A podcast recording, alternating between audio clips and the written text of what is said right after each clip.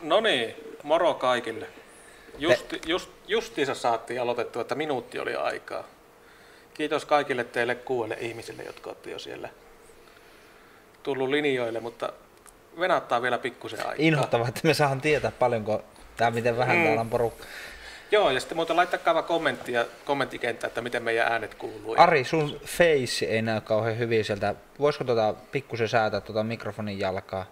Tätäkö? Niin, sitä vähän matalemmalle, niin näkyisi Arikin, että... No niin, näkyykö nyt paremmin? Siis luulis, luulis kyllä. En tiedä, kokeillaan näin. Lähetyshän tulee vähän myöhässä. Mm. Joo. Hei Aapo, esittelepäs meidän illan vieras. No niin, tervetuloa minunkin puolesta tämän illan podcast-lähetykseen. Mä vaan rupesin miettimään, että onko tämä podcast. Mä oon nyt jumiutunut näihin termeihin, kun mehän, mehän striimataan livenä nyt YouTubea. Niin, Meillä on kuvaa mukana. Niin, mutta Aapo, tämä, vaikka tämä maailman suosituin podcast, tämä Joe Rogan Experience, niin sekin, siihenkin kuuluu tätä videointi. Että se ei, ei ole, podcastia pystyy olemaan niin pelkkää puhetta tai myös se live-lähetyksen. Tai niin tätä kameran kanssa. Asia kunnossa. Mm. No ei hirttäydytä siihen. Me ollaan pyydetty tänään meidän vieraaksi. Tämä on, tämä on tosiaan meidän toinen lähetys ja ensimmäinen vieras. Meillä on historian tutkija, filosofian maisteri Jarno Ojala. Tervetuloa Jarno. Kiitos. Hyvää iltaa kaikille katsojille. Joo, ja kommenttiin kenttäkin tuli, että näkyy ja kuuluu. Mersua voisi toki näkyä enemmänkin. Mä oon samaa mieltä, mä olisin halunnut Mersun keulan. Tuossa on tuo MB... Niin, mutta ei me oikein mahuta tässä. Ei, MB 123. Taitaa olla muuten Jenkeistä tuotu, kun on mailimittari. On joo, Jenkeistä se on tuotu aikana. Joo. No että niin se, tätä Jarnosta vielä, se kerro jotakin lisää. No niin, mä ajattelin, että Jarno, no, no en, en kerro vielä. Mulla on, mulla on suunnitelma tai ajatus. Mä ajattelin sanoa tästä podcastista vähän, että tosiaan Tämä on toinen lähetys. Ensimmäinen lähetys tehtiin viime sunnuntaina, se tuli sitten maanantaina. maanantaina. Eikö se ollut sunnuntai, kun me lähet, niin kuin kuvattiin se? Ei ollutko maanantaina. Ja tiistaina se tuli jo netti. Siinähän kävi sillä lailla, että mä olin myös kuntosalille. Mulla on vähän tämmönen, tämmönen projekti, että mä yritän vähän sen parantaa mun kuntoani ja öö, se oli sitten maanantai-ilta ja siellä oli aivan liikaa porukkaa. Tuli semmoinen olo, että ei viitin nyt tämmöisenä aikana täällä treenata, kun on niin paljon jengiä. Ja sitten mä tulin tänne Arin autotallille ja Tupakalle itse asiassa. Ja sitten Arihan sanoi, että nyt Apo kuvataan podcasti. Pitää paikkansa. Joo. Ja mä sanoin, että no mikäpä siinä kuvataan vaan. Mä soitin kotiin, että nyt en tukka. Tai tässä kävi nyt näin, että mä en tullut salille, vaan mä tulin tänne Arille ja nyt me kuvataan tämä podcasti. Ja yksi kaverikin, kun kuulin tässä, niin sanoi, että tämä podcasti voisi olla niin varoittava esimerkki, mitä tapahtuu, kun skippaa saliharjoittelun. En ole käynyt kuntosalilla sen jälkeen, mutta tämä toisaalta ohjelma on pyörinyt mielessä, koska me ollaan suunniteltu tätä aika intensiivisesti tämän viikon ajan mm-hmm. Ta- tahoillamme.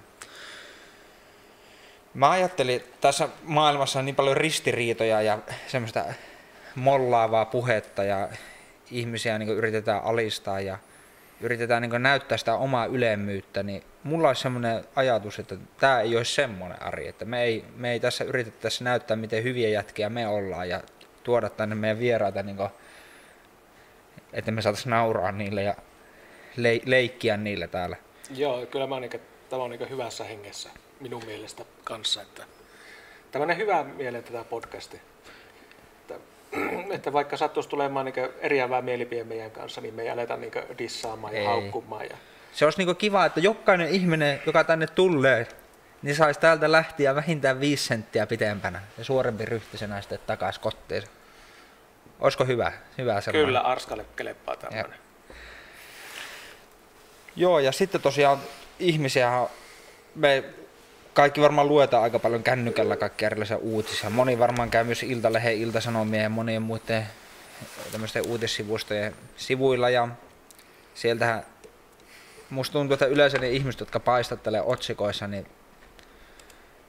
tuntuu siltä, että siellä voisi olla monia, monia muitakin ihmisiä ja mä haluaisin, että tässä meidän podcastissa voisi vierailla Tätä, se ajatus olisi se, että kun kaikillahan ihmisillä on jonkinlainen tarina kerrottavana ja on tekemisiä, mielenkiinnon kohteita, josta olisi niin hyvää muidenkin kuulla, jotka varmasti kiinnostaa ihmisiä, niin mä ajattelin, että tämä meidän, tämä meidän podcasti Ari voisi olla semmoinen, jossa tavalliset ihmiset, ihan tämmöiset niin Ojalan Jarnot saisi käydä niin sanotusti saamassa sen oman 15 minuuttisen. Kyllä, 15 minutes of fame. Joo, Kyllä. Ja, mutta kyllä mä ajatellut, että kyllä jos tänne joku haluaa vaikka joku tämä puolueen puheenjohtaja joskus tulla, niin totta kai me otetaan se. Totta kai me otetaan siis.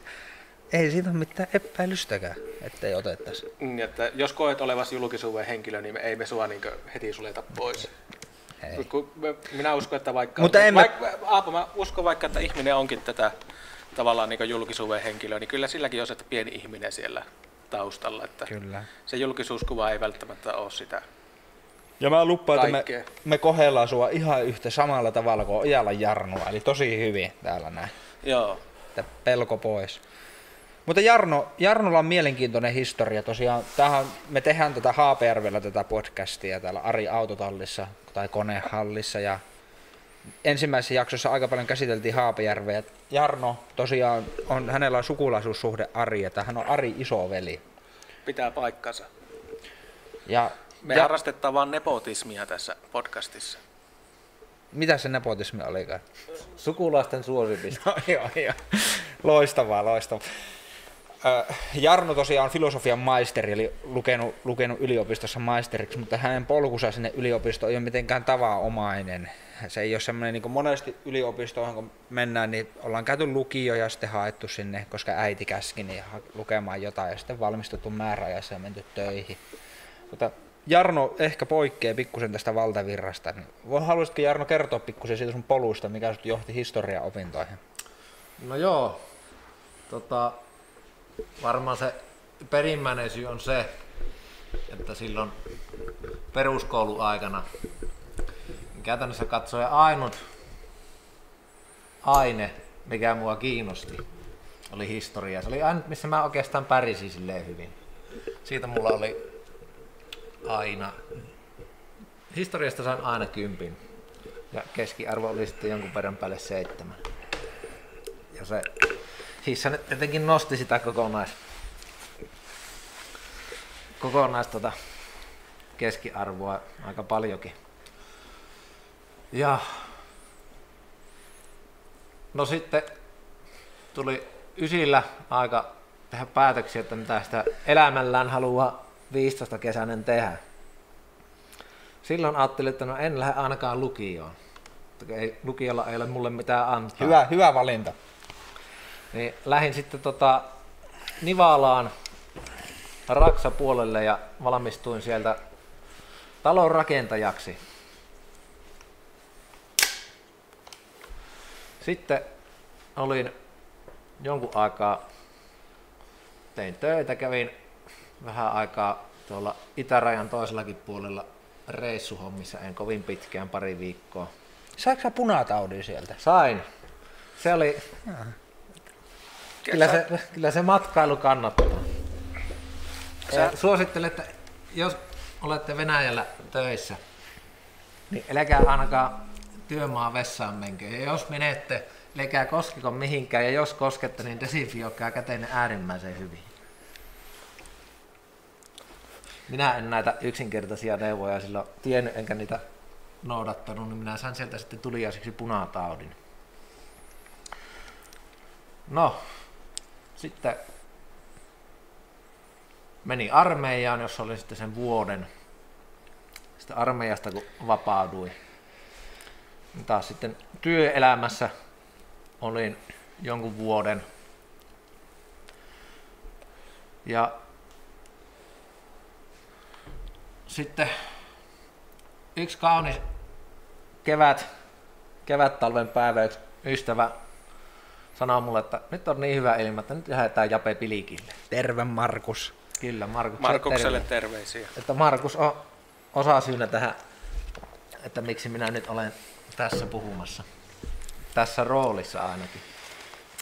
Lähettiin sinne Pilikille. Oli oikein semmonen kaunis keväinen päivä. Aurinko paisto. Meillä oli vähän energiajuomaa repussa. Oli oikein seesteinen ilma. Ja me mentiin sinne järveen selälle ja mä en ollut ikinä oikeastaan sitä aikaisemmin käynyt pilikillä. Ja mä mietin, että minkä takia mä en ole käynyt pilikillä, kun tää on näin hyvä homma. No me oltiin siellä sitten jonkun aikaa pilikittiin ja kairailtiin reikiä ja uutettiin pilikkiä. Ja sitten kun mentiin vähän keskemmälle selkää, kairattiin reikä jäähän ja kuului semmonen järkyttävä humpsaus. Se tuntui niin kuin jalkojen alla, kuinka se jää petti, painu. Sinne oli niin kuin päässyt kahden jääkerroksen väliin vettä ja se humpsahti sen takia. Ja me lähdettiin juokseen rantaa kohti Markuksen kanssa. Markus totta kai taloudellinen ja tarkka mies tempasi se jääkairan sieltä reiästä ja lähti juoksemaan sen kairan kanssa. Ja mua siinä vaiheessa niin hirvitti, että siinä on suojaamaton jääkaira ihan vieressä. Heiluu. Ja mä tunsin kuinka kopsahti tuonne mun kengän pohjaan se kaira. Mä käännyin Markkuksen päin ja sanoin, että varo sen kairan kanssa. Ja tuntui myös toinen kopsaus. Ja siinä vaiheessa, kun mä sanoin, että varo sen kairan kanssa ja astui askeleen eteenpäin, niin jostain syystä tämä meikäläisen oikea jalka, se ei enää pitänytkään, mä menin naamalle niin sinne hankeen, niin se suojaamaton kaidan terä oli katkassa multa akillesjänteen tältä oikeasta, oikeasta jalasta. Mä sitten pötkähin sinne. Ei siinä mitään, todettiin tilanne, että näin on päässyt käymään ja soitettiin pelastuslaitokselle. Maake nosti meikäläisen jalkaa ylös siinä. Sitten makasin siellä jäällä, rupesin hämärtämään ja siinä meni jonkun aikaa, että sitten tuli pelastuslaitoksen mönkiä Kelekan kanssa. Ne riskit palomiehet paiskasivat siihen pulukkaan ja lähtivät ajamaan mua sinne rantaa pitkin, rantaa kohti. Ja sitten mä rupesin siinä niin kelaamaan taaksepäin sitä päivää ja mulla tuli mieleen se, kun mä olin ajatellut, että minkä takia mä en käy pilikillä. Niin sitten mulla tuli semmoinen aha-elämys, että tämän takia minä en käy pilikillä. No mulle tuli sitten aika pitkä saikku. Ja saikullahan ei ole paljon tekemistä, varsinkin kun ei pysty kunnolla kävelemään, niin sitten mä Aapo siinä vieressä, niin Aapo sai loistotuun, että nyt on Japella aikaa, niin Jape voisi hakea yliopistoa. No, en sitä sitten suorilta käsin tyrmännyt. Aapo, kun ottaa asian hoitaakseen, niin se yleensä myös tapahtuu, niin Aapo oli käynyt mulle kirjastosta varaamassa lukion historia oppikirjat. Soitti mulle, että nyt haet ne kirjat sieltä, luet ja laittoi mulle tota, tähän korkeakouluhakuun linkit ja kaikki, että nyt laitat tuonne, haet tuonne. Mä laitoin sinne haut ja tuli sieltä sitten kutsu pääsykokeeseen Kuopioon. Aapo oli sitten sinä kesänä, kun ne pääsykokeet oli, niin Aapo oli Hei, saanko mä keskeyttä sen muisteluksen? Sä tulit lukemaan Joesuuhun. Mä asuin Joesuussa silloin, niin sä olit mun kämpillä ja sulla oli se hirvittävä akillisen paketti ja mua hävetti hirvittävästi niin yliopistolla, kun sä kulit mun kannassa ja sä laahasit sitä sun vammautunutta jalkaa. Sä, anteeksi. Se oli puhe, ettei naurata kenellekään, mutta Jarno teki semmoisen niin iso heila, heilautuksen niin ulkokautta sillä jalalla aina. Minä jotenkin mun itse tuntua ei kestä. Siinä meni joku, joku raja, että en pystynyt, pystynyt sun kanssa kul, kulkea sieltä. Mä pyysin, että voisitko sä tulla sinne 10, 10 metrin päässä. Aapo hylkäs mut sinne täysin tuntemattoman yliopiston kirjastoon. Noin voit jatkaa. Anteeksi nyt, nyt tää. Joo, tosiaan kävin siellä pääsykokeissa, ne meni ihan hyvin. Ja jäin sitten ottamaan sieltä tuloksia. Heiltä tuli ensi kirje, että on toisella varasijalla. Mä muistan, laitoin Aapolle sitten viestin, että ei tainnut tulla japeesta maisteria. No, siitä meni pari viikkoa, niin sieltä tuli sitten lappu, että olet päässyt varasijalta opiskelemaan. Sehän tuntui hyvältä. Eli ammattikoulupohjalta tässä ollaan. Ja muillekin, jotka on mahdollisesti ajatellut, että voisi tehdä elämällä, elämässä jotain muutakin kuin suorittavaa työtä, niin ei se mahdotonta ole. Minultakin on se onnistunut. Suosittelen kaikkia ottamaan semmoisen loikan, jos miettii.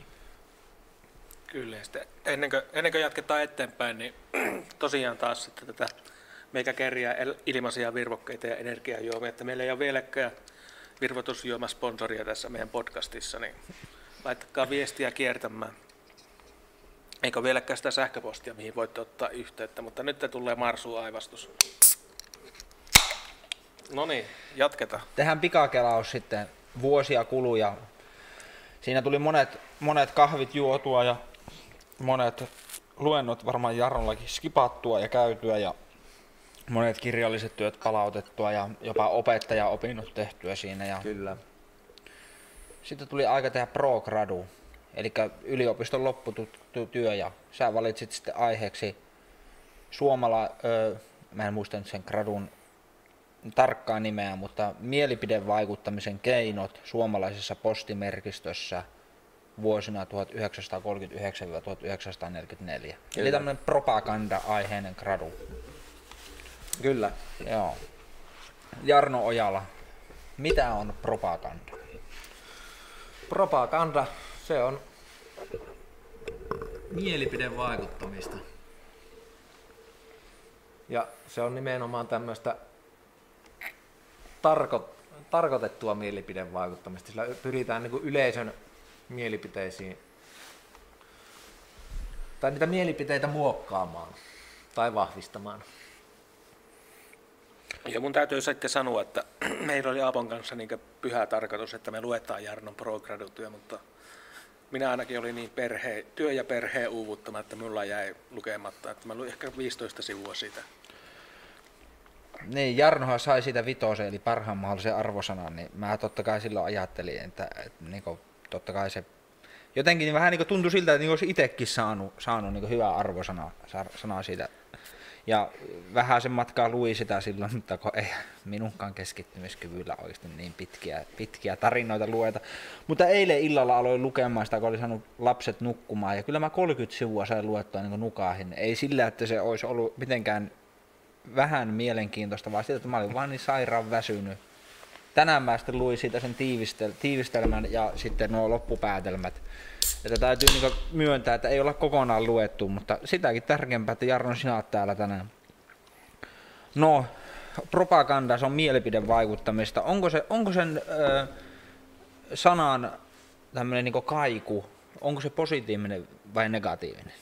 No, aloitetaan tämmöisellä vastakysymyksellä, että miten sä, mitä mielikuvaa sulle ensimmäisenä itsellesi tulee, kun sä kuulet sanan propaganda?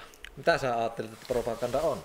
No mulla tulee mieleen tämä Natsi-Saksan tämä ministeri Köppels propagandasta. Kyllä, ja, propagandaministeri Köppels. Kyllä, ja ei tule tietenkään, minulla henkilökohtaisesti ei ole natsisympatioita, joten, joten tota, ei, ei tule sillä kauhean positiivisia kuvia, mutta sitten kun mä vähän kaivan lisää, niin mulla tulee jostain syystä mieleen, että kun semmoiset vanha ajan mainokset, vaikka joku hammastahna mainostaa, joku suuvesi mainostaa, jotenkin semmoinen, semmoinen, semmoinen printtimainokset tulee propagandasta mieleen.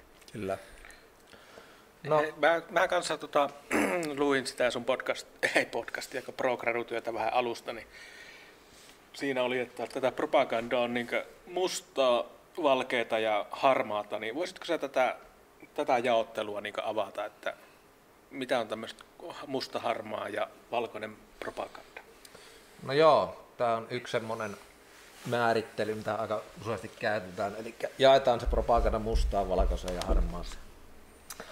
Ja valkoinen propaganda, no käytännössä se tarkoittaa sitä, että se, joka sitä propagandaa tuottaa, niin se tiedetään aika hyvin, että mistä se on lähtenyt. Ja tämmöinen valkea propaganda, niin se yleensä voidaan sanoa, että se perustuu ihan niin oikeaan tietoon. Ja hyviä tämmöisiä niin kuin valkoisen propagandan esimerkkejä on No tässä Savuke Askin. Ai ai ai, tulee nyt mainontaa. Me, ei, me sanotaan, että siinä on kameli siinä. Joo, Mitään ei. muuta ei sanota. Joo, ei, ei. Tässä, sano, tässä on tällainen kuva kielestä. Kai tämä kieli, joo, kieli se on. Ja siinä on tällainen syöpä kasvaan ja sen alla lukee, että tupakointi aiheuttaa suun ja kurkun syöpiä. Tämähän on valkoista propagandaa. Eli terveys, tämmönen terveysvalistus on aika hyvä esimerkki valkoisesta propagandasta. Ja myös sitten valtion viralliset esimerkiksi, no itsenäisyyspäivän paraatit on itsenäisyyspäivä tässä huomenna tulossa, niin itsenäisyyspäivän paraati on tämmöistä valkoista propagandaa. Entä jos siellä sitten ne vastapuolen marssijat, onko se valkoista propagandaa? Öö, millä tavalla vastapuolella? Tai siis ne, jotka, va- jotka ei, jota ei valtiovalta ole laskenut marssimaan, vaan jotka... Mutta siellä, mitä tyyli niitä oli noita? No, Mä tarkoitan niin puolustusvoimia. Nimenomaan Niin, niin se. mutta, mutta, sitten onko se, kun siellä on vasta, vastapuolella on niitä, mikä lätkäjengi, niitä oli, Niin. mik, mikä se oli silloin? Kia, tyy- kiakkovieraat. Niin, kiakkovieraat. Niin onko sekin sitten tätä propagandaa? No siis totta kai siellä näillä kiakkoveirailla ja muillakin, niin totta kai heilläkin on agenda. Anteeksi, mikä, mikä se on? Jonkunnäköinen agenda. Eli Elikkä- mitä se agenda tarkoittaa, selvennetään vielä. Ei puhuta sivistyssanoilla, tämä on kuitenkin perheohjelma. Kyllä. agenda, eli jonkunnäköinen tarkoitus ja päämäärä, mikä mihin jollakin pyritään. Joo.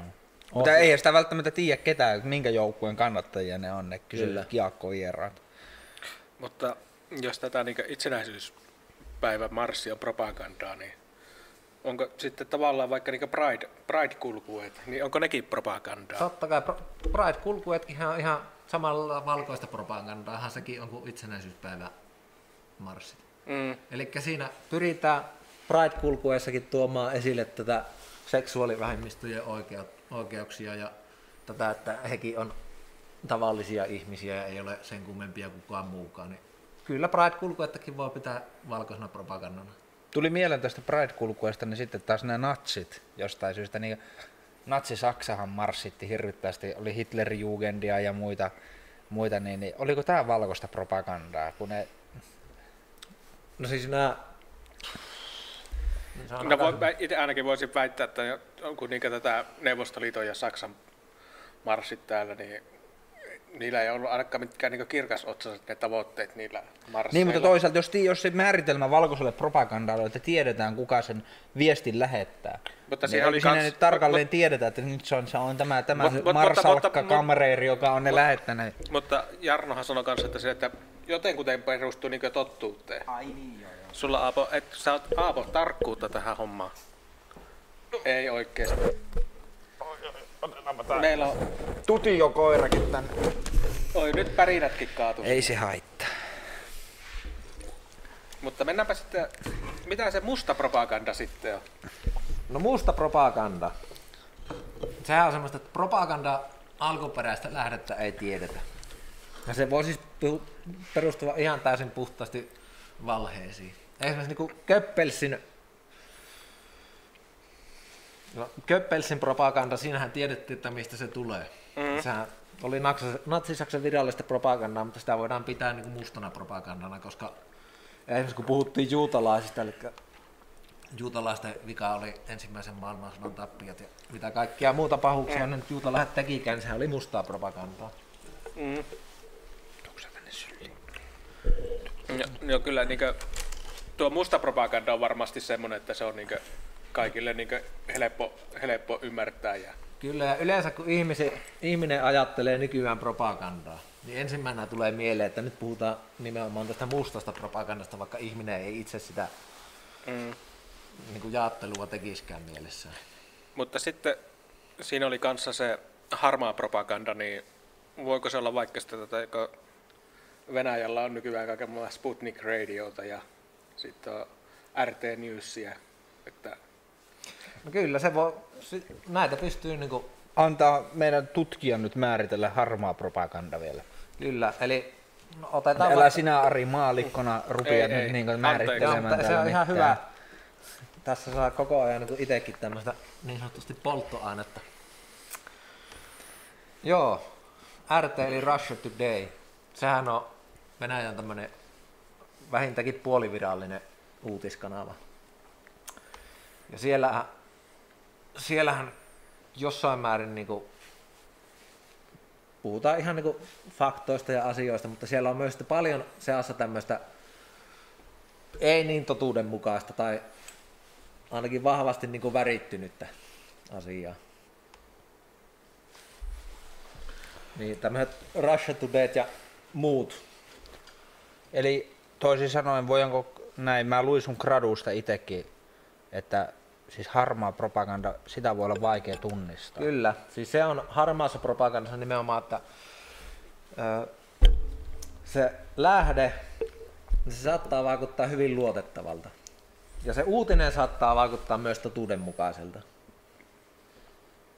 Voisiko tätä, tähän harmaaseen niin propagandaan niin parempi esimerkki vaikka niin MV-lehti aikoinaan? En tiedä, onko sitä enää olemassa. Kuitenkin tätä onhan, oli ihan niin MV-lehden juttuissa ainakin osassa oli jonkunnäköinen totuuden siemen. No joo, MV-lehti on siinä niin kuin mustan ja harmajan rajamailla. Mm. Hyvin usein niin kuin putos ihan puhtaasti sinne mustan puolelle. Mutta siinä oli myös sen verran niin kuin totuuden siementä aina välillä mukana. Totta kai vahvasti, niin kuin, vahvasti niin kuin asenteellisesti esitettyjä. Että vaikka siellä oli totuuden siemen sisällä, niin se ei niin kuin, välttämättä se MV-lehti, kun se uutisoi jostakin tämmöisestä,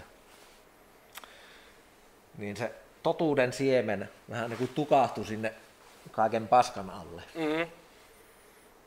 Miten se muuten tehdään, se, se piip-ääni noiden rumien sanojen päälle? Että Ei mitenkään, se on myöhäistä nyt. Joo, joo. Niin, No, me, ai niin, an, tämä perhe on, anteeksi. Meillä onko tuossa sellainen homma, että meillä, onko, meillä ei, me ei pyritä matkimaan mitään ja, ja tota, ei pyritä ottaa vaikutteita mistään. Et sekin katsoja, joka toivoo meiltä lyhyempiä podcasteja, niin jos sä et jaksa kuunnella meitä tuntia, niin et sä jaksa rakas ystävä kuunnella meitä sitten 20 minuuttia. Et me jutellaan just niin kauan, kun meillä niinku juttua tulee. Että jos tää vaikka nyt yhtäkkiä kävisi näin, että meillä ei tule enää yhtään juttua, me lopetettaisiin se tähän, tähän paikkaan näin. Joo, mutta sitten mä sille rakkaalle podcastin kuuntelijalle, joka oli toivonut niitä lyhyempiä pätkiä, niin mä oon ajatellut, että mä, jos jossain vaiheessa, jos on tätä aikaa, niin mä teen niin vähän jaan näitä meidän podcasteja, että teen niistä klippejä. Joo, Että, että niin yksi aihekokonaisuus yhteen klippiin. joo. Jos on aikaa, en luppaa mitään. Mm. Tässä kuitenkin ei vielä toistaiseksi, ei, ei niinku, tää me ei olla päätoimi, päätoimisia podcastereita. Joo, ei meillä...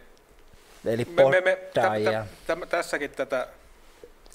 Niin on, tuolla kysyy tätä kommentoi, että miksi tölkit on teipattu? Juuri sen takia, että me ei harrasteta tuotesijoittelua ainakaan ilman, että me saadaan maksua siitä. Että heti kun rahaa kilahtaa podcastin tekijöiden tilille, niin teipit lähtee pärinöistä. Ja jos tosiaan on niitä, jotka haluaa ilmaista pärinää tai virvoitusjuomaa meille tänne podcast-studioon toimittaa, niin ilman muuta me tölkkeistä lähtee teipit pois ja oikein tätä hehkutetaan niitä sen jälkeen. Kyllä, että se, sen verran meilläkin on oma arvon tunto, että meidän... Me, me, me, me lähettää niin halavalla, se on varma. Nyt jos on Finspringin markkinointi ihmisiä kuulolla, niin Niin kyllä. tai minkä tästä on lyhyt matka toimittaa Toholammiin. Mm. Mm, mm, kyllä. No, Jarno, sinä tutkit tosiaan postimerkkejä mielipidevaikuttamisen keinona. Siis postimerkkien keräilyhän se on vähän semmoinen, niin sehän on aika tämmöinen niin niin klassinen harrastus. Se mainitaan kaikissa kirjoissa ja sarjakuvissa monesti. Siihen liittyy semmoinen suurennus, polvihousuissa oleva semmoinen poika, pottatukkainen poika, joka katsoo suurennuslasin läpi noita postimerkkejä. Mutta postimerkit ei varmaan merkitse enää nykyajan ihmiselle ihan niin tava, tava, tavalliselle kaduntallaajalle kauheana, kun viestintäkin on enimmäkseen sähköistä. Ja se on lähinnä se pakollinen paha, minkä takia, että jos, jos se pitää lähettää se kortti jostain syystä, vaikka hääkutsu tai joku muu, muu joulukortti, niin se vaan pitää olla se postimerkki sitten niin hommat. Mutta postimerkki mielipidevaikuttamisen keinona. Jos mulla tulee niin onko muuhun mielipide vaikutettu, kun mä oon lähettänyt postia? No mahdollisesti. Joo. Hei, mä haluan vielä tähän väliin sanoa, että pystyt jättämään näitä kysymyksiä siihen tähän podcastin kommenttikenttään, niin ne tulee tänne meille näkyviin. Niin vastata, tai Jarno saa vastata sitten kysymyksiin, jos niitä tulee. Ja jos osaan niihin vastata. Niin. Jos teillä on, jos on sellaisia kuulijoita, katselijoita paikalla, kun Jarnohan kertoo, että hänellä se historia sujuu, mutta ne muut aineet ei niinkään. Mutta jos siellä sattuisi olemaan joku semmoinen, jolla ne muut aineet olisi sujunut, mutta se historia ei, niin vuosina 39-44 tosiaan Suomihan oli sodassa, kahdessa eri sodassa Neuvostoliiton kanssa, ja siinä välissä oli sitten tämä välirauha. Kyllä. Eli sen takia on varmaan tämä Jarnonkin tämä gradun tarkastelujakso on tämä 39-44 eikä esimerkiksi 96-2000. Kyllä. Että erityinen tilanne ollut silloin toinen maailmansota ja Suomi, Suomi osana sitä maailmansotaa. Kyllä. Minkälaisia ö, mielipidevaikuttamisen keinoja postimerkkien vä- välityksellä ja avulla tuotiin ja esitettiin Suomessa näinä vuosina ja kuka oli se mielipidevaikuttaja ja keneen pyrittiin vaikuttamaan? Tuli monta kysymystä. Joo. Kokeillaan. Jaksa, muistasinko mä nyt kaikkiin vastata. Eli 3944 niin postimerkkien julkaisusta vastasi öö, kulkulaitosten ja yleisten töiden ministeriön alaisuudessa oleva posti- ja lennätin laitos. Eli sitä kautta tuli nämä postimerkit. Mutta sitten itse postimerkkien kuva-aiheet, ne hyväksyttiin valtioneuvosto. Eli valtioneuvosto, voidaan, nykyään puhutaan hallituksesta. Hallitus hyväksyi nämä kuva-aiheet. Eli tämä postimerkkien kuvasta oli täysin tämän valtiohallinnon kontrollissa. Yksityiset ihmiset pysty ehdottaa totta kai, että olisi tosi mukavaa, jos tehtäisiin tällainen postimerkki ja pystyy ehdottaa aiheita ja niitä itse asiassa jonkun verran ehdoteltiinkin ja sieltä tuli myös niin kuin ihan tämmöisiä luonnoksia. Mutta lopullinen päätäntävalta oli kuitenkin edelleen hallituksella. No millaisia merkkejä sieltä, sieltä sitten tuli? Niin kuin, kuinka monta merkkiä sä oot katsonut tässä sun, niin kuin, tarkastellut tässä sun, sun niin, tota, gradussa? Mä en nyt niitä määrää tarkkaan muista, mutta niitä on useita kymmeniä, ainakin puolen sataa niitä on Joo. sinä aikana ilmestyneitä tämmöisiä, mitä mä tässä gradussa tutkin. Mm. Niitä oli siis enemmänkin, mutta kaikkia en sitten käsitellyt. No minkälaisia, minkälaisia niin kuin, kuvia, voiko puhua kuvista, Kyllä. niissä oli niissä merkeissä ja minkälaisia, mitä niillä kuvilla pyrittiin niin kuin, niin kuin viestimään ja kenelle? Oliko yleisö vai oliko joku tietty yleisö vai Suomen kansa? Vai oliko niitä yleisöjä useita? No totta kai pääasiallinen yleisö on suomalaiset, koska suomalaiset käyttää totta kai eniten suomalaisia postimerkkejä. Ja siihen aikaan niin kirjepostin lähettäminen oli vielä hyvin yleistä, koska jos haluttiin niin johonkin kaukaiseen sukulaiseen, tai ei tässä tarvinnut olla hirveän kaukainenkaan sukulainen, koska puhelimia oli kuitenkin kohtalaisen vähän vielä. Ja se yhteydenpito oli tämä etanapostin varassa, niin postimerkkejä käytettiin paljon ja kirjepostia lähetettiin paljon. Hei, mä haluan tuo vielä hyvätä tähän väliin, että miten kulkiko posti toisen maailmansodan aikana, miten niin vaikka Suomesta Yhdysvaltoihin tai niin kuin, no varmasti niin näihin akselivaltioihin, niin Saksaan ja tuonne posti varmaan liikkuu, mutta miten sitten niin tuonne liittoutuneiden puolelle, että ei varmaan hirveänä postit liikkunut sitten, muuta kuin diplomaattiposti sitten.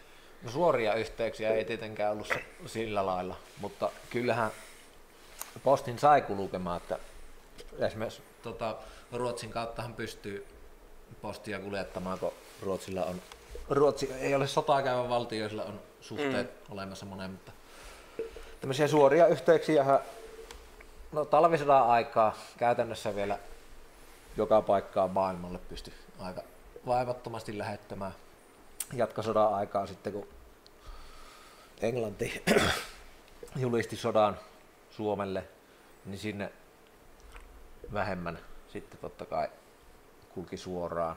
Yhdysvallat ei missään vaiheessa Suomelle sotaa julistanut.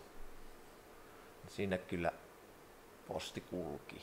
Mutta minkälaisia kuvia? Mä kysyin, että minkä, muistaaksä tai pystytkö kuvailla, minkälaisia aiheita näissä oli, näissä postimerkeissä? Kyllä, esimerkiksi tota, tässä kun ennen kuin sota syttyi, niin puhutaan niin yli, ylimääräisten sotaharjoitusten, YH-ajasta, ylimääräisten sotaharjoitusten aika, joka en muista nyt tarkasti milloin se oli.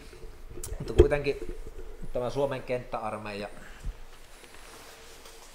suoritettiin käytännössä liikekannalle pano näiden ylimääräisten harjoitusten avulla. Niin silloin ruvettiin jo niinku miettimään näitä postimerkkejä. Ja silloin tuli itse asiassa yksityiseltä henkilöltä tuli tällainen ehdotus, että eikö voitaisiin julkaista tämmöinen erityispostimerkki, tämmöinen isänmaa-postimerkki, joka on niinku, jossa olisi tämmöinen lisämaksu, eli sen varsinaisen postimaksun lisäksi myös olikohan se markka 50 penniä vai markka, tämmöinen lisämaksu, joka sitten oltaisiin tilitetty esimerkiksi puolustusvoimien hyväksi tai johonkin muuhun puolustustarkoitukseen. Tämmöinen ehdotus tuli ja se käsiteltiin ja päätettiin, että joo, tämä on hyvä, hyvä ajatus ja siitä pistettiin homma tulille ja alettiin tätä postimerkkiä suunnittelemaan ja sen kuva tuli vaakunaleijona. Ja siitä tehtiin päätökset. Eli tämä Suomen, Suomen vaakunassa oleva Kyllä. leijona. Suomi joka, leijona. Joka siis tota, seisoo miekan päällä. Kyllä. Ja jolla on miekka näin. Teille kaikille tuttu esimerkiksi eurosenttien kolikoista. Kyllä, kolikoiden... On vähän nyt kruuna vai klaavapuoli? En mä muista. Ei väliä. Mä lasken tän dogin meidän studiokoiran takaisin. Sori, vaikka tää oli vähän ahtaampi kuin viime kerralla. Studio. Joo, tällainen isänmaa. Joo. Jos mietitään sitä kuvaa, että se on kaikille tuttu, niin siinähän tota siis, no minkälaisia mielipidevaikuttamisen keinoja siinä on, kun se nyt se, se ihminen sodan aikana sitten lähetti sen Suomen vaakunan leijonan post, posti, postimerkin, niin to, tavallaan niin, mitä, mitä, millä tavalla siihen pyrittiin vaikuttamaan sillä merkillä? Mitä siinä on niin erikoista? Millä tavalla se on propagandaa se merkki? No ensinnäkin, siinähän oli isolla lukiskas ruotsiksi että suomeksi isänmaa Fosterlandit. Eli jo siinä tuli tämä esille, että tässä niin kun ostat tämän, niin se menee isänmaan hyväksi. Ja sitten voidaan ruveta purkamaan vähän tuota vaakunaleijonaa. Eli mitä siinä vaakunaleijonassa on? Se seisoo sapelin päällä, eikö seisokki? Kyllä. Ja mitä sap- sapeli edustaa? No sehän edustaa ryssää. Kyllä, eli itä. Eikö se, ole enemmänkin tuonne Turkkiin? Tulee Turkkilainen... Osmaanit, jotkut tuommoiset tulee mieleen. Turkkilainen käyräsapeli. O- Ottomaanit, mitä ne on ollut ne? Kyllä. Ne, ne, Turkkilainen käy- käyräsapeli ja tuohon aikaan vielä niin kuin, ja pitkään oli ollut tämä ajatus, että Venäjä on nimenomaan tämmöinen itäinen, itäinen valtio. Mm silloin kun haluttiin sitä Venäjän itä, itäisyyttä tuoda esille tällä käyrällä sapelilla. Mm-hmm. Miten, miten, niin nimenomaan Venäjä? No joo, siinä postimerkissä Venäjän ollaan ajateltu, mutta onko Suomen vaakunassa ajateltu niin Venäjää? Ja jos mietitään, eli toisin sanoen, mitä tästä postimerkistä voisi päätellä? Leijona haavoittaa itsensä kävellessään terävän itäisen sapelin. Kissapeto, joka ei kuulu edes tänne, haavoittaa itseensä, käve, anturansa repii tämän, tämän terävän käyrä idän sapelin päälle. Kyllä, no sehän voi tulkita myös näin, Joo. mutta sitten se voi tulkita myös näin, että se leijona, mitä ymmärretään leijonalle? Minkälainen eläin on leijona? No, tulee mieleen siis tämmöinen jalo ja voimakas, voimakas kissapeto. Jalo, jalopeura. Niin, jalo, nimenomaan jalopeura, kyllä. Kyllä, nimenomaan tämmöinen jalo, eli kunniallinen. Mm. Ja leijona on eläinten kuningas, voimakas, ylevä. Niin tällainen sitten polkee jalkoihinsa tällaisen itäisen väkivallan välikappaleen. Kyllä. Ja sillä on itsellä vielä kädessä. Kyllä, sillä on haarniskoitu käsi, Joo. levyhaarniska ja tällainen eurooppalaistyylinen suora Eli kuvastaako tämä propaganda, propagandistinen niin keino sitä tavallaan Suomen sitten kuulumista länteen? Kyllä, se- nimenomaan. Kyllä. Joo, Länsi polkee siinä ja voittaa joo. tämän itäisen barbaarian. Mutta tota, toisaalta jos mietitään sitä itä-länsi-suuntaan, niin eikö tämä vaakunaleijona nimenomaan muuten niin vilkuille länteenpäin kuitenkin? Kyllä, jos ajatellaan sitä Niin. orientaatiota. Joo, kyllä. No selvä. Kyllähän tämä avautuu tämä teema, teema, teema jollain tavalla. No on aika kaukaa haettua tavallaan mun mielestä. Pitää, pitää niin ajatella tavallaan, että ajatteliko se oikeasti se perus, perus Esko, joka lähetti sen, anteeksi kaikille Eskoille, kyllä teitä on varmasti erittäin erityisiäkin Eskoja, mutta piti vain joku nimi keksiä. Niin välttämättä näitä kaikkia. Tuliko nämä kaikki mieleen? Sinä pitäisi hirveästi avata, avata, jos sä pelkällä postimerkillä haluat ihmisille jotakin mielipide vaikuttaa, niin jos ei edes tajua, että se tulee mielipide vaikutetuksi, niin ei nyt postimerkki pelkästään voi saada ketään niin tekemään mitään, tai va, niin kuin, ymmärrätkö mitä mä Kyllä, takaa? kyllä. Joo. Mutta siis tässä on nimenomaan se, että se postimerkki itsessään, niin eihän se pelkkä postimerkki ei tietenkään vielä kertoisi mitään, mutta sehän on tässähän niin näihin ihmisen peruspsykologiaan näillä pyritään vetoamaan. Eli se on niin tämmöinen, niin sanotusti puhutaan vahvistusharhasta. Eli jo, jo olemassa olevaa tämmöistä ihmisen tietoutta pyritään siinä vahvistamaan. No oliko Ja- mitään konkreettisempia merkkejä? Siis tavallaan tuo, tuo oli tosi, niin kuin, tämä vaaditaan melko, melkoista niin kuin, Aika abstraktia. Niin, olisi, eikö ole mitään semmoista, missä joku pitää jotain Suomi-symbolia niin käsissä suojelee, kun joku Venäjän karhu sitä raatelee, tai mitään muuta, mitään hävitettyjä raunioita, poltettuja Kyllä, koteja, kai. mitään tämmöisiä. Ö, Talvisodan aikaa sitten, kun oli jo sota syttynyt, niin julkaistiin tämmöinen SPRn hyvän tai niin tämmöinen SPRn punaisen ristin merkit, jotka on myös tämmöisiä lisämaksullisia merkkejä. Niihin oli sitten kuvattu, se oli neljän merkin sarja. Ensimmäiseen vähin, niin kuin pieniarvoisimpaan merkkiin oli kuvattu tällainen talonpoikaissoturi, jolla oli varsijousi. Toiseen merkkiin oli kuvattu sitten tällainen hevosen selässä oleva hakkapeliitto.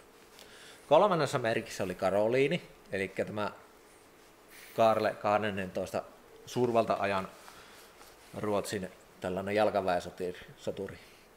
Ja viimeisen merkki oli sitten kuvattu Suomen sodan, eli 1809 silloin, kun Venäjä miehitti Suomen. Niin sen ajan sitten tota, jalkaväen sotilas ja upseeri. No nämä on jo vähän konkreettisempia, ja ne tavallaan avautuu jo semmoisen, joka tuntee historiaa jollain tasolla. Mutta eikö, eikö, ol- oliko ne niin valistuneita ne sen ajan ihmiset sitten, että, että niitä ei tarvinnut oikeasti mitään semmoista, joka iskee juuri siihen hetkeen tavallaan. Tässäkin pitäisi tuntea kuitenkin, mikä on Karoliinisen ajan, ajan, ajan soturi, että Kyllä, mutta se pitää nimenomaan tässäkin muistaa, että vaikka pitää ajatella, että mitä siihen aikaan on ihmiset tienneet. Ja siihen aikaanhan vielä niin kuin, tämä itsenäisyyden ajan alkuvuosikymmenen, niin kansakouluissa opetettiin hyvin paljon tämmöistä isänmaallista historiaa. Puhuttiin paljon nuijasotilaista, puhuttiin paljon karoliineista, puhuttiin paljon hakkapelitoista. Ja siis niin kuin, esimerkiksi nuorten lukemistoa oli valtavasti, jotka liittyi juurikin esimerkiksi tämän niin Tapani Löfvingin seikkailut. eli tämä nuijamies. Se oli tota, ison vihan aikainen, eli näitä Karoliini Joo, ajan. Ai, että mulla on näköjään, mä itse siis tykkäsin historiasta tosi paljon. Itse kir- en saanut yhtään kymppiä, sen takia kirjoitin sitä ylioppilaskirjoituksessa laudaturi, että, mutta en mä muista. Kyllä tuo Tapani Löfing oli tuttu, mutta, mutta mä sidoin jotenkin se sinne, hakka, hak, ei hakkapelitoihin, vaan näihin nuijamiehiin. Hakkapelitosta tulee mieleen lähinnä Nokian renkaat. Kyllä. Ja sitten tota, no totta kai Jaakko Ilkka Nuija Niin Jaakko Ilkka ja Tapani Löfing meni mulla sekaisin. Anteeksi. Ö, niin kuin 20-30-luvulla oli hyvin vahvasti myös sitten kä- pidettiin yllä tätä nuijasota henkeä. Hakkapelit tähän niin kuin suojeluskuntaa tämä oma lehti, niin sekin oli nimetty hakkapeliitaksi. Eli se niinku, sen ajan tavan ihmiselle se kuvasto mm-hmm. kertoi enemmän kuin mitä se ehkä nykypäivän ihmiselle Totta kai. kertoo. Se on ihan ymmärrettävää. Tuli- mieleen niin hakkapeli toista, nämä oli näitä Ruotsin armeijan sotilaita, tai Suomen, Suomen ne tilat, jotka pystyivät varustamaan Ruotsin armeijalle 1600-luvulla ö, hevos, hevosella varustettu sotilaan sai verovapauden. Kyllä. Mutta oliko ne näin urheita ja hyvin varustettuja ja voittamattomia ne hakkapelijat, vai onko tämäkin tämmöistä propagandinen myytti vaan? Totta kai se, niin se propa, äh, hakkapeliittojen myytti, mikä sitten rakennettiin, niin sehän on totta kai samalla, samalla propagandaa kuin kaikki muukin tämmöinen mielipidevaikutus. Kun haluttiin Suomelle luoda kunniakasta historiaa, ja nimenomaan tämmöistä soturihistoriaa ja itää vastaan, koska silloinhan niin luotiin tämmöistä kuvaa Suomesta, että Suomi on lännen etuvartio itää vastaan ja on aina ollut. Ja siihen myös haluttiin näillä tällä postimerkkisarjalla vedota siihen sen ajan yleisöön, että ennenkin, että tämä ei ole nyt ainutkertainen asia, että taas sieltä tullaan, että tässä nuijasotilas, sekin on vähän niin itää vastaan. Ja se itse asiassa se, Mulla tuli mieleen viides postimerkki tähän sarjaan. No minkälainen? Mikael Granlund tekemässä ilmaveiviä Venäjää vastaan. No se, se voi, sen voi kyllä, vaikka ei se ollut niinku, ehkä ole ollut näiden postimerkin tekijöiden perimmäisenä tarkoituksena, mutta sen voi niinku pistää tähän samaan, samaan jatkumoon. Voit, otetaan voitto itää vastaan. Voi. Läntin, läntinen soturi.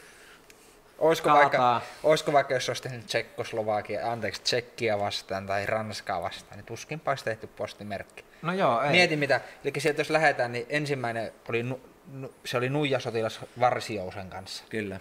Sitten siellä oli hakkapeliitta Mieka ja hevosen kanssa.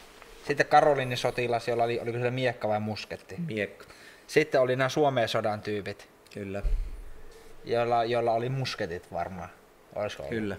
Ja sitten viidentenä Mikael Granlund ja jääkiekkomailla. Jotenkin, joten mä tunnen itteni tosi ylpeäksi nyt, kun mä keksin tä- tä- tämän. Et Tietenkin tää on vaan, Saat avo- avata siitä sen yhden pärinäpurkin sen kunniaksi. ei, ei mä oon avannut kaiken. Tuolla on jo vielä yksi, jo- jos jo- jollekin. Niin, niin tota, no nyt mulle tuli tämmönen mieleen. Niin, niin tulee mieleen semmoinen asia, että kyllähän niin ihmiset saattaa myös tulkita niitä, siis niin vaikka et postimerkin laskijalla ei ole ollut minkäänlaista agendaa tässä sitoa, niin ihmiset saattaa omista lähtökohdista yhtäkkiä tulkita sitä. Niin kuin, Mutta siis nime, sinähän se nimenomaan on näiden postimerkkien tarkoituskin. Että niitä pystyy niinku... Ja siis nehän on hirveän moniulotteisia loppujen lopuksi nämä kuvat. Että ne voi käsittää aivan älyttömän monella tavalla. Ja sen ajan ihminen, kun sille on kansakoulussa taattu päähän tätä Suomi on, Suomi on niin idä, lännen etuvartio itäistä vihollista vastaan, hyökkäys on aina tullut idästä. Tämä, ja yksi myös, mikä, niin kuin, mitä tällä varmasti haluttiin näillä postimerkeillä viestiä, on se, että ennenkin on ollut tämä sama tilanne ja ennenkin tästä on selvitty. Eli tämä ei ole mikään Tulevaisuususkoa. semmo- Niin, kyllä. Sillä haluttiin myös vahvistaa tätä tulevaisuususkoa. Ari luki mun ajatukset.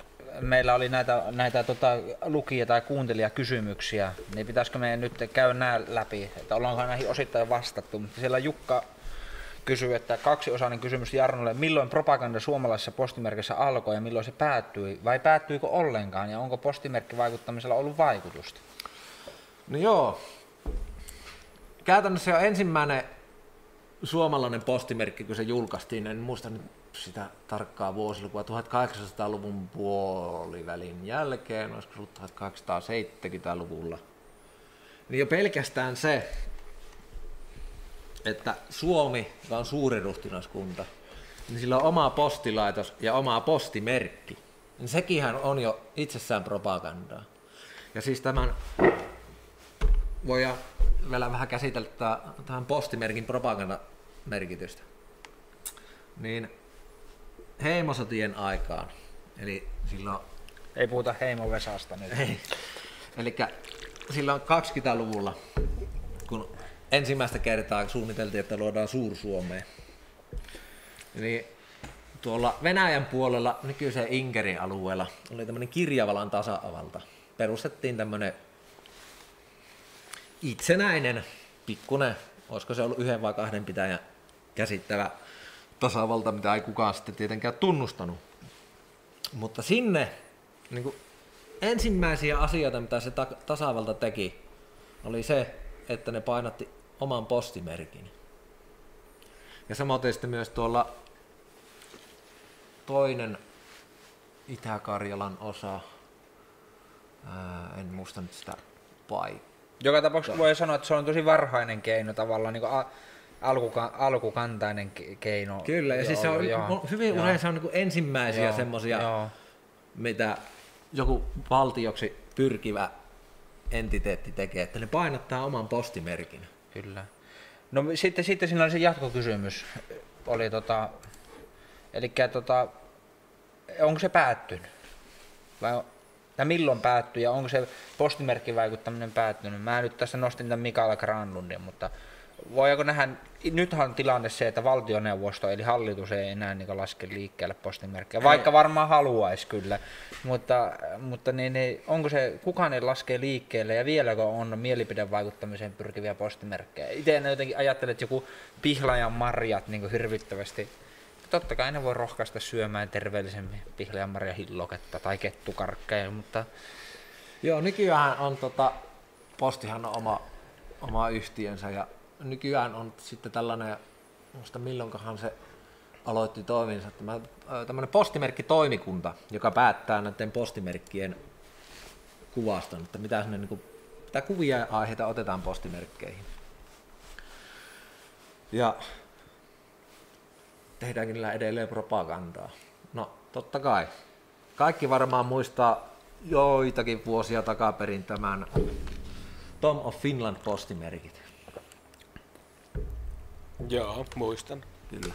kyllä Eli tämä Suomen tunnettu ja luultavasti yksi maailman tunnettuimpia homotaiteilijoita. Ja Tom of Finlandillahan oli, hän peisi tämmöisiä hyvin maskuliinisia homomiehiä.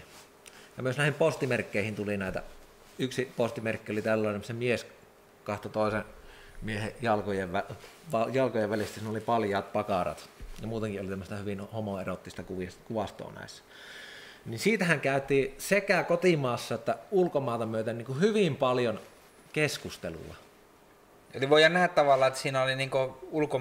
Mä kysyin sulle silloin alkuvaiheessa, että oli niitä yleisöjä monia, sä sanoit, että Suomen kanssa, mutta tässä vaiheessa voi nyt varmaan ajatella, että se on myös kerran se on kansainvälisesti tunnettu taiteilija, ja onko ne laskettu nyt liikkeelle sitten silloin suunnilleen, kun alettiin tätä uutta avioliittolakia sorvaamaan? Ja olisiko, olisiko ne ollut niihin aikoihin, niin onko tällä niinku sitten tavallaan niinku, onko ulkomainen yleisö sitten kans yksi niinku yleisö tässä Tom of Finlandissa, mutta oliko jo silloin aikanaan? Kyllä, siis niin kuin esimerkiksi nämä SPRn postimerkit, nämä sotilassarja, niin niitähän totta kai lähetettiin myös ulkomaille. Ja totta kai tällä samalla kuvastolla haluttiin myös sitten ulkomailla tuoda e- esiin tätä, että Suomi on nyt tämä lännen etuvartio, taistelee nyt tätä bolsevismin uhkaa vastaan. Ja sillä haluttiin totta kai sitä kerätä tämmöistä sympatiaa ja herätellä, herätellä mahdollisesti tämmöistä ajatusta ulkovalloissa, että jos saataisiin apua. No se on nyt varmaan ainakin, että Tom of Finland postimerkit jakaa kansaa. Kyllä. Mutta jakooko kansaa nämä, nämä aikanaan, nämä, nämä tota, postimerkit, nämä, jota silloin 39-44 julkaistiin? Onko siitä tieto? Öö, no itse asiassa mä nyt teen väitöskirjaa tästä samasta aiheesta. Ja yksi tarkoitus olisi siinä sitten nyt syventää tätä gradun aihetta ja myös tutkia tätä, että miten niin se yleisö sekä kotimaassa että ulkomailla suhtautuu näihin. Se ei nyt vielä, niin tuossa sun gradun rajaus, rajaus on semmoinen, että se ei vielä, sitä ei tutkittu. Ei, nyt mutta siis on olemassa, koska talvisodassahan tehtiin ja jatkosodan aikaan, niin silloinhan tehtiin hyvin paljon tämmöistä mielipidetarkkailua. Siellä oli aika isot organisaatiot sitä varten, ja niistä on aika hyvät arkistot olemassa, niin sieltä toivoisin, että saisin sitten tietoa Joo. nimenomaan tähän. Ja tuo on tosi mielenkiintoista, koska voidaan olettaa, että postimerkkejä edelleen käytetään mielipidevaikuttamisen keinoin. Ei, otetaanko seuraava tuolta Otetaan. kysymys? Otetaan ehdottomasti. Näkeekö Jarno, että jollain sodan aikaisella Suomen valtion harjoittamalla propagandalla, joko postimerkki vaikuttamisella tai muilla keinoilla olisi ollutkin epätarkoituksenmukainen eli negatiivinen tai muu haitallinen vaikutus suomalaisiin tai valtion toimintaan? Space Explorer kysyy, eli avaruustutkija kysyy tällaista. Joo. No, juu, kyllä varmasti jossain määrin on ollut. Talvisodan aikana ei niinkään, koska sitä voidaan pitää hyvin niin kuin oikeutettuna sotana. Sehän oli tämmöinen puolustustaistelu ylivoimasta vihollista vastaan. Mutta sitten jatkosodan aikaa, niin itse asiassa pari viikkoa sen jälkeen, kun Suomi oli tähän jatkosotaan ajautunut, niin tuli valtioneuvoston käsittelyn tällainen Viipuripostimerkki. Ja siellä oli tarkoitus kuvata Viipurin linna. Ja Viipurin linnan tornissa oli sitten Suomen lippu. Ja sen linnan takaa nousevan auringon säteet valaisee linnan. Siinä oli sitten tällainen vieressä ö, kuusen havu, joka symboloi tämmöistä kestävyyttä ja uutta kasvua. No mikä tässä ei ristiriitasta, negatiivista? No, jos ajatellaan, että Suomi viesti ulkomaailmalle, että tässä ollaan nyt taas hyökkäyksen kohteena. Ja kaksi viikkoa sodan jälkeen ruvetaan jo suunnittelemaan sellaista postimerkkiä, jolla juhlistetaan Viipurin takaisin valtausta. Niin kyllä siinä voi tulla semmoinen ajatus, että on, on, onko tämä ollut ihan niin kuin suunniteltu manööveri. Kyllä, ja Joo. siis siinä kertoo vielä sekin, että kun tätä postimerkkiä ruvettiin käsittelemään, tätä ehdotusta, niin ö, luonnos oli valmiina. Ja totta kai niin tämmöinen luonnoksen laatiminen, niin siihenkään menee jo aikaa. Joo, ei Aikaa menee siihen, että niin kuin, Se ei ole niin Arja Aapun podcast, joka niin pelkästään pystyy yhdessä Ja joo. pieleen menneen saliharjoittelun Kyllä, takia. kyllä, Näin. kyllähän varmaan kaikki huomataan, että on melko kotikutoista touhua. Joo, mutta sitä pitää kestää vaan. Kyllä. Joo. Mutta joo, siis tämä on yksi sellainen postimerkki. Ja kun tästä postimerkistä sitten puhuttiin tässä kirjeenvaihdossa, jota, jota käytiin sen ympäriltä, niin siinä aluksi puhuttiin vain niin puhuttiin tietystä postimerkistä, eli sitä ei ollut vielä millään tavalla nimetty. Joo, joo. Ja sehän kertoo siitä, että ei haluta päästä mu- vuotamaan tällä, että se olisi ollut hirveän niin tämmöinen propagandatappio Suomelle, että jossain ulkomailla tullut tieto, että siellä nyt su- suunnitellaan tällaista Suomen takaisinvalta, Viipunin takaisinvaltaista juhlistavaa postimerkkiä. Tuosta nimestä tulikin mieleen, että kun meillä, meillä tässä, me mietittiin sitä nimeä ja on tullut paljon ehdotuksia, mutta mua jotenkin puhutellut se, kun nykyään Suomen jalkapallomaajoukkue on huuhkajat ja sitten koripallomaajoukkue on sudet, toivottavasti eivät jou, jou salametsästäjien uhriksi ja muutenkaan niin yleisen mielipideen vaikuttamisen teilaamiseksi.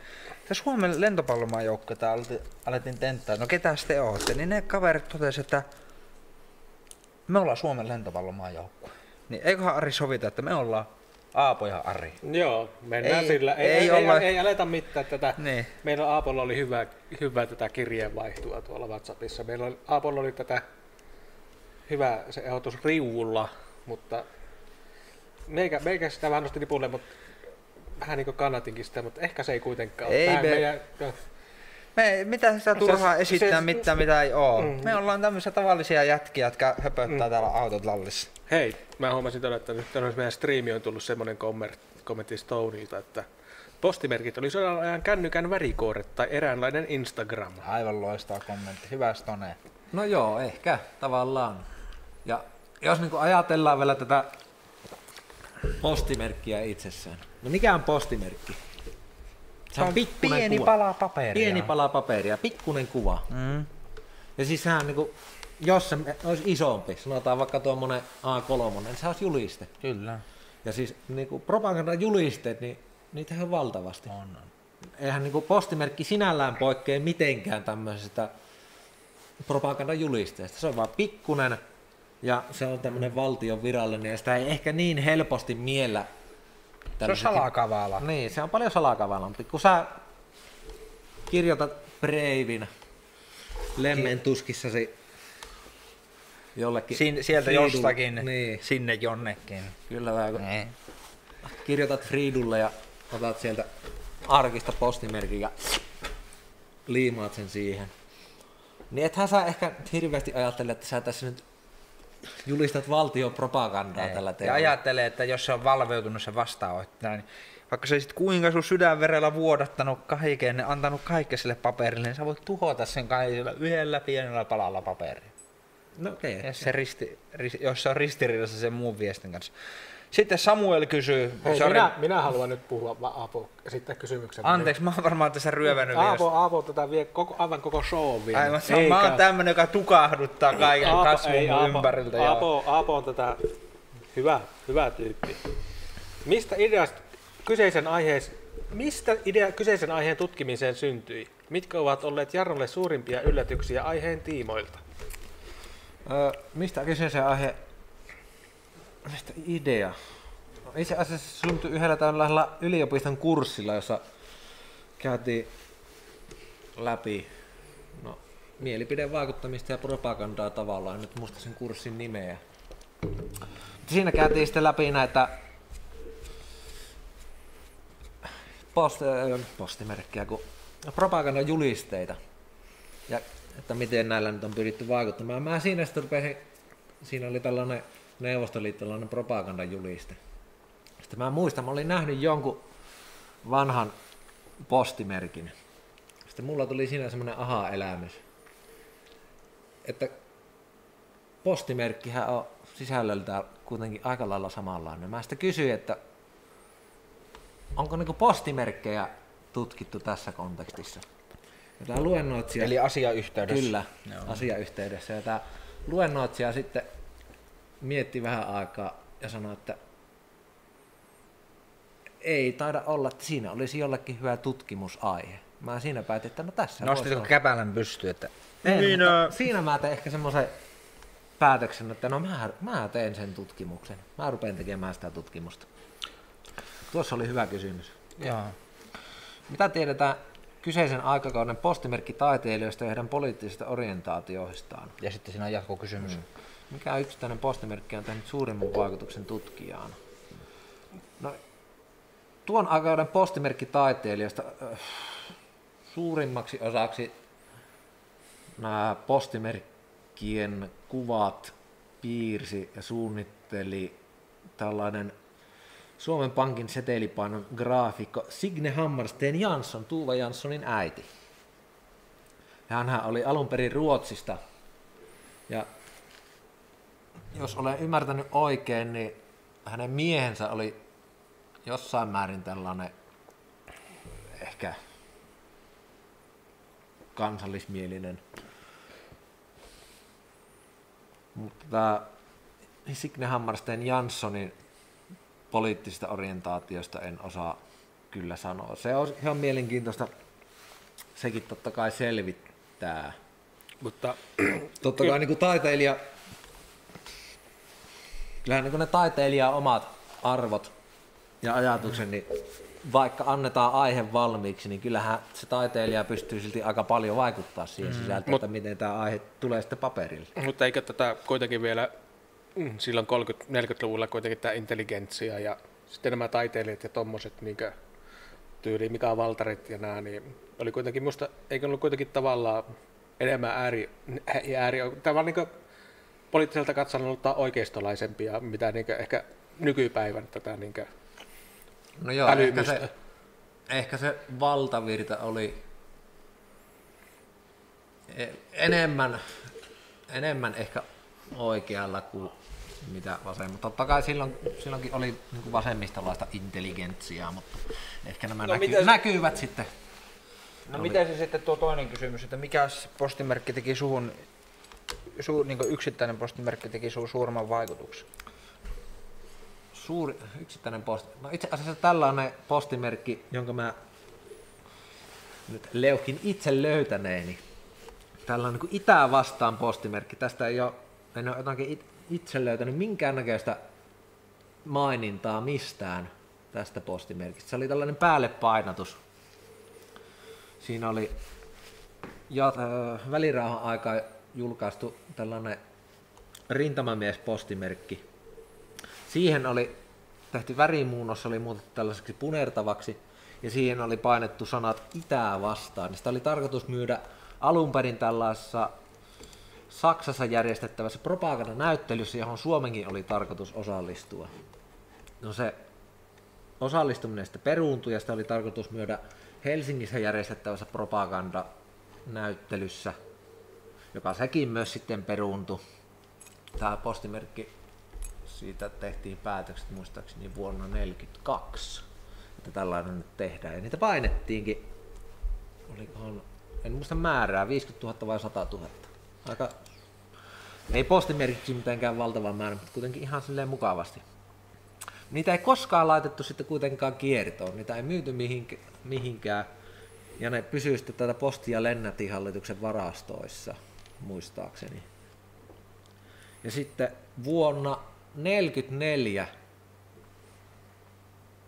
rauhanteon jälkeen ne niin kuin kaikessa hiljaisuudessa ne poltettiin ja hävitettiin. Ja niistä ei, kun otin postimuseoon yhteyttä, niin niistä on muutama näyte on siellä jossakin. Onko niitä, näytä. siis, niitä jäljellä niitä muutamia? Minusta on, niin kuin, on Joo. postimuseolla on Joo. näytearkissa okay. olemassa. Oletko sä itse päässyt näkemään niitä? Siis mä pyysin sieltä postimuseolta kuvan näistä, että onko, löytyykö heiltä tämmöistä. Ja sieltä tosiaan löytyi tästä luonnos- ja näyte, näytevihkosesta, ja mä sain siitä kuvan ja liitin sen sitten sinne graduun.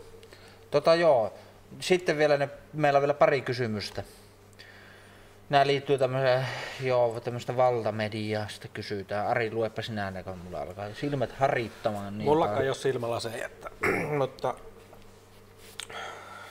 testin testi kysyy, että mistä osaat erottaa valtamedioista suomalaisiin suunnatun mielipidevaikuttamisen kautta selvän propagandan ja kuinka siihen tulisi suhtautua?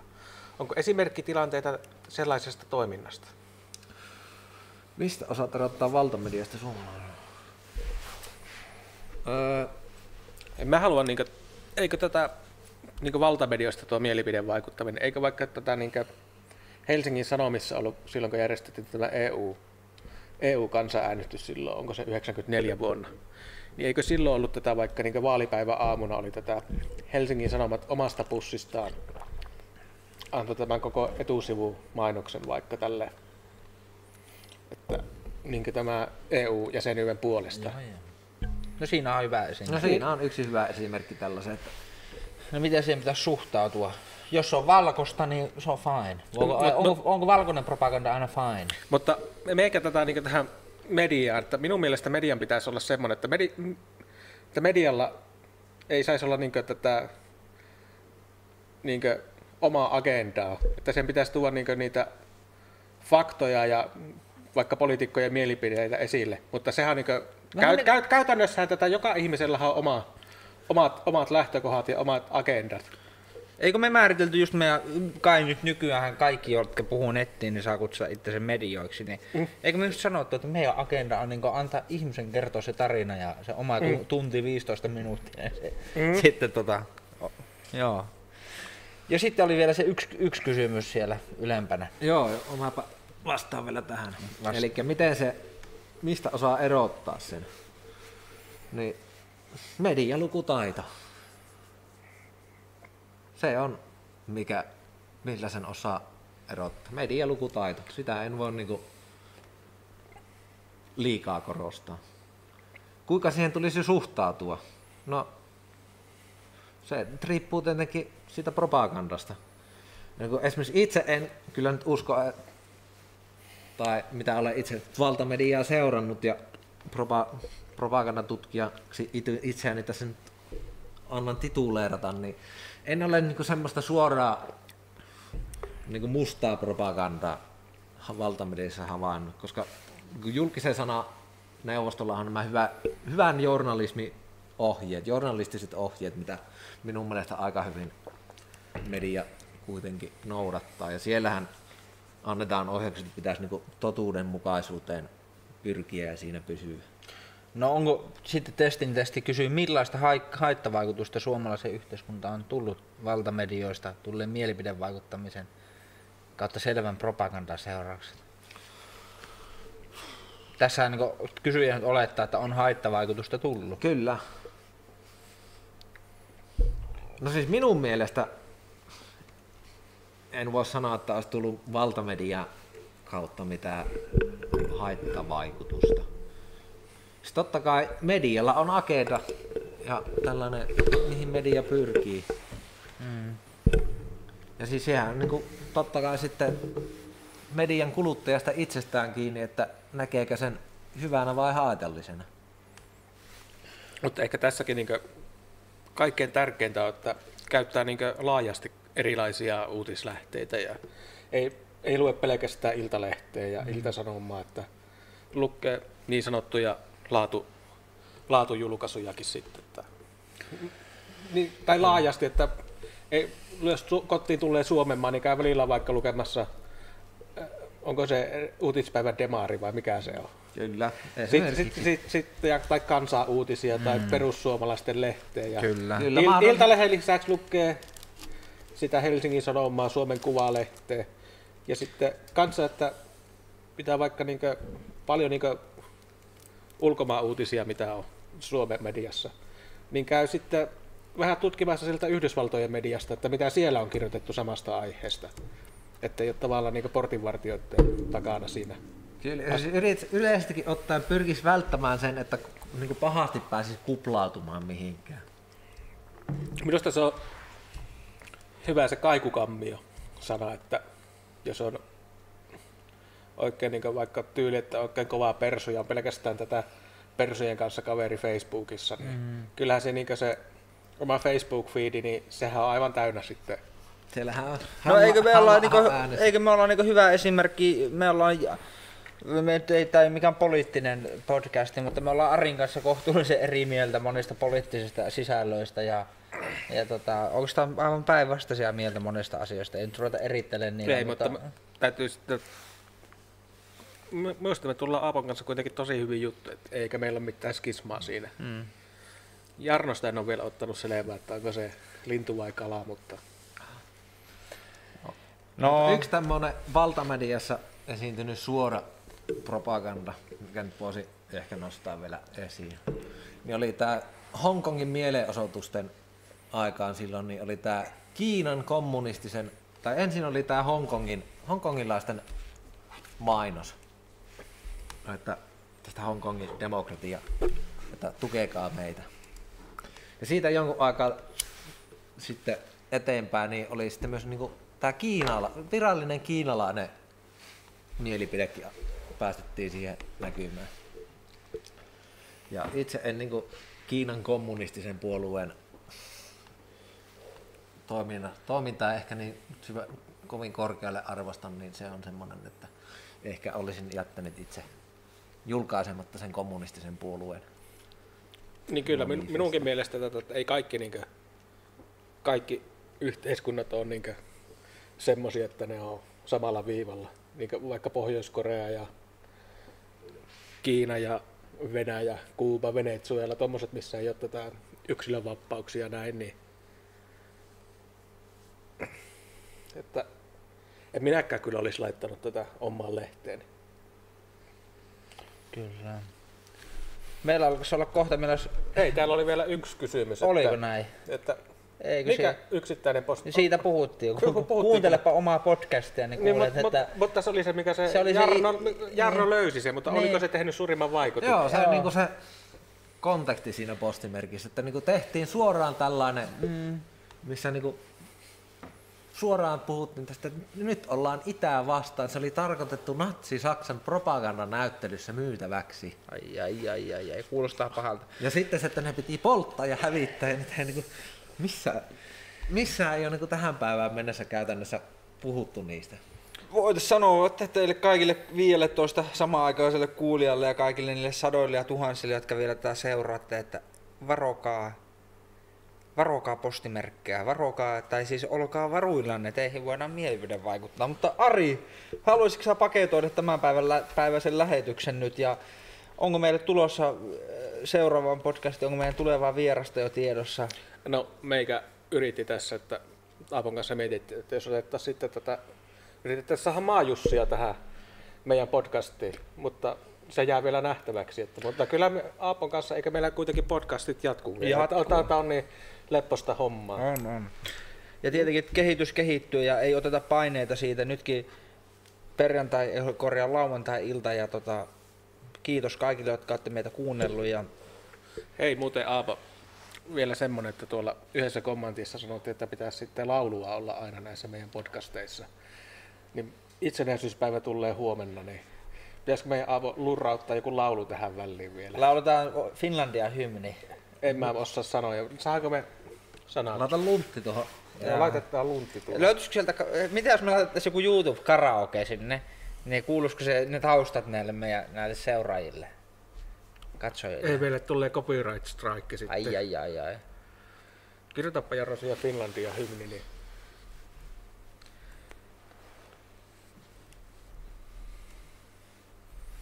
Siihen on, siihen on hyvä lopettaa tämän päivänä. Tosiaan me yritetään saada tänne maanviljelijää, eli alkutuotannon sankaria, niin, tänne, tänne, tänne voitte mahdollisesti esittää, no me laitetaan sitten se, että esitä kysymyksiä vieraillemme, mutta semmoinen haave meillä olisi saada tähän, jos ehtii, ehtii iltalypsyltä mm. tai aamulypsyltä, tai miltä tahansa. No niin, Aapo, Aapo on tässä. Arilla on niin korkea ääni, että ei oteta Arin korkealta sitä. Alkaa särkeä, särkeä meidän tätä mikit. O, tosta, oi, oi, tosta.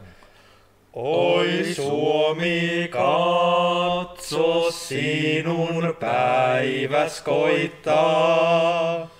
Yön uhka karkoitettu on jo pois.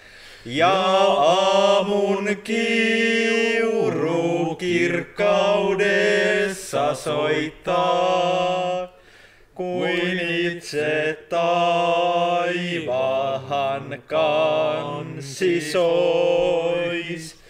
Yön vallat aamun valkeus jo voittaa. Sun päiväs koittaa, oi synnyin maa. No niin, se oli siinä.